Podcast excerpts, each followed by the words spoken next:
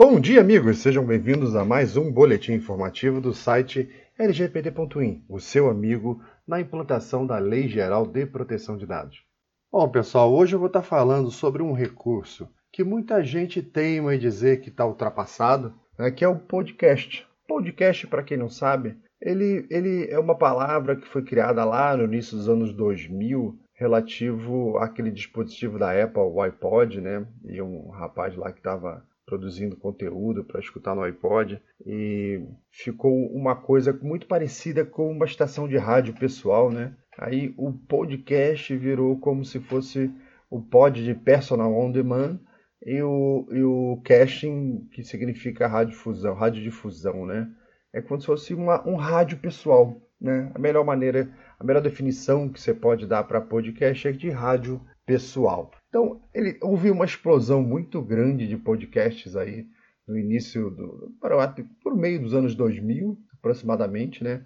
Depois deu uma arrefecida e as pessoas começaram a dizer que esse formato estava morto, esse formato é, é, não ia mais é, prosperar como estava antes, porque havia surgido o YouTube, havia surgido é, um, um, uma nova geração de aplicações para celular por causa do 4G, né? É, as pessoas não perceberam ainda. Depois a gente vai falar sobre o 5G.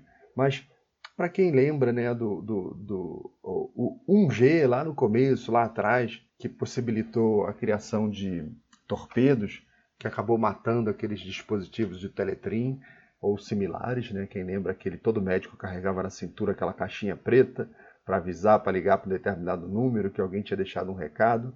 As novas gerações não fazem a menor ideia do que seja isso, mas é, isso aí faz parte da nossa história recente. Aí você vem depois com 2G, 3G, possibilitando já a navegação, possibilitando é, é, Waze com 3G, possibilitando vários aplicativos. Aí me vem o 4G que traz o YouTube, traz um. Quanto mais você aumenta a largura de banda, mais você é, possibilita é, novos aplicativos que a gente não faz nem ideia.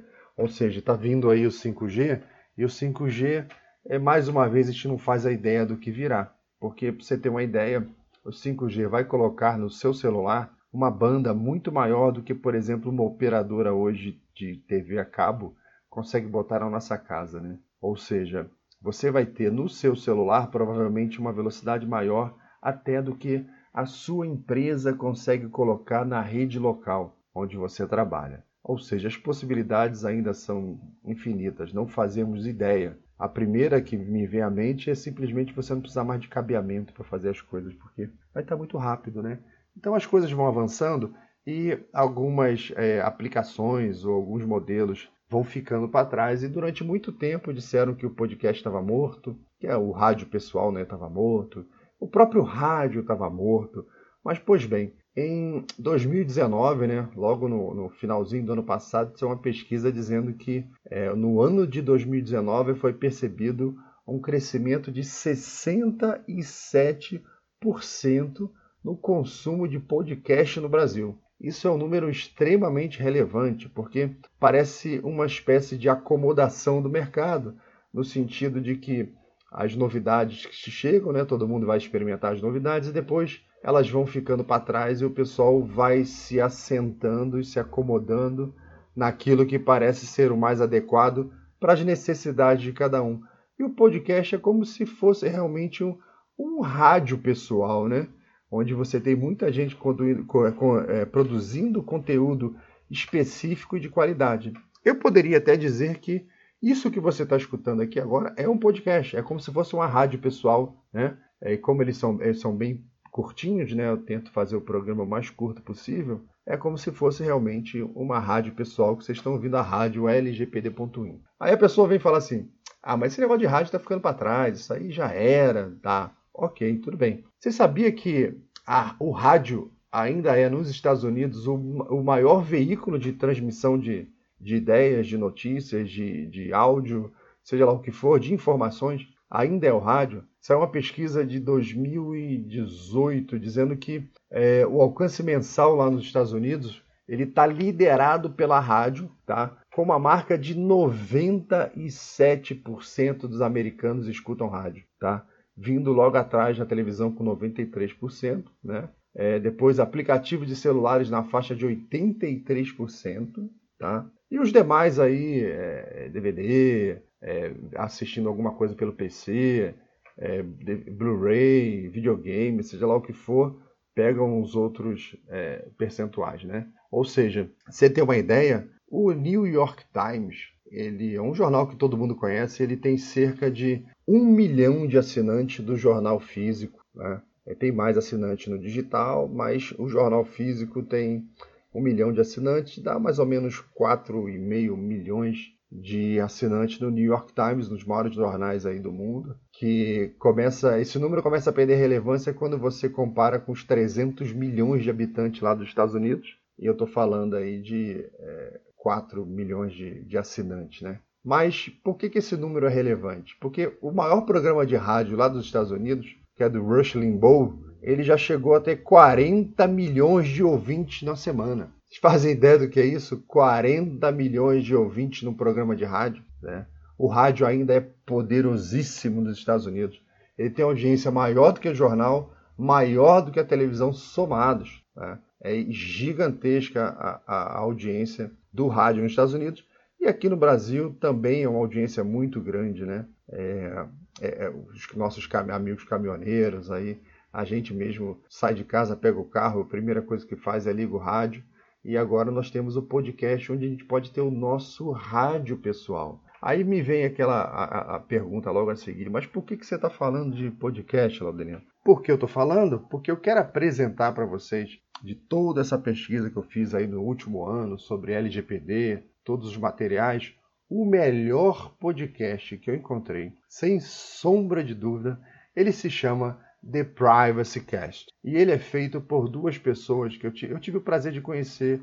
Uma delas, que é o Fabrício da Mota Alves, né, que trabalhou muito próximo lá no Senado da construção da LGPD, ou seja, é um podcast, podcast feito por pessoas que participaram da construção da Lei Geral de Proteção de Dados. Então você está falando diretamente com especialistas no assunto, não só o legislativo, né, mas sobre todo esse processo de construção de uma lei de proteção de dados no Brasil.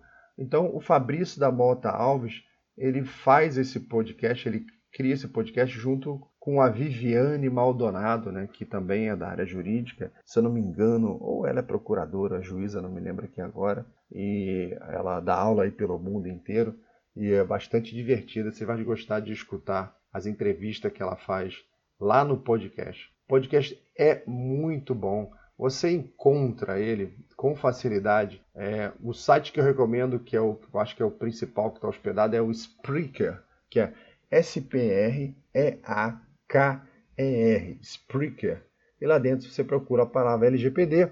Vão aparecer uns ícones amarelinhos, né?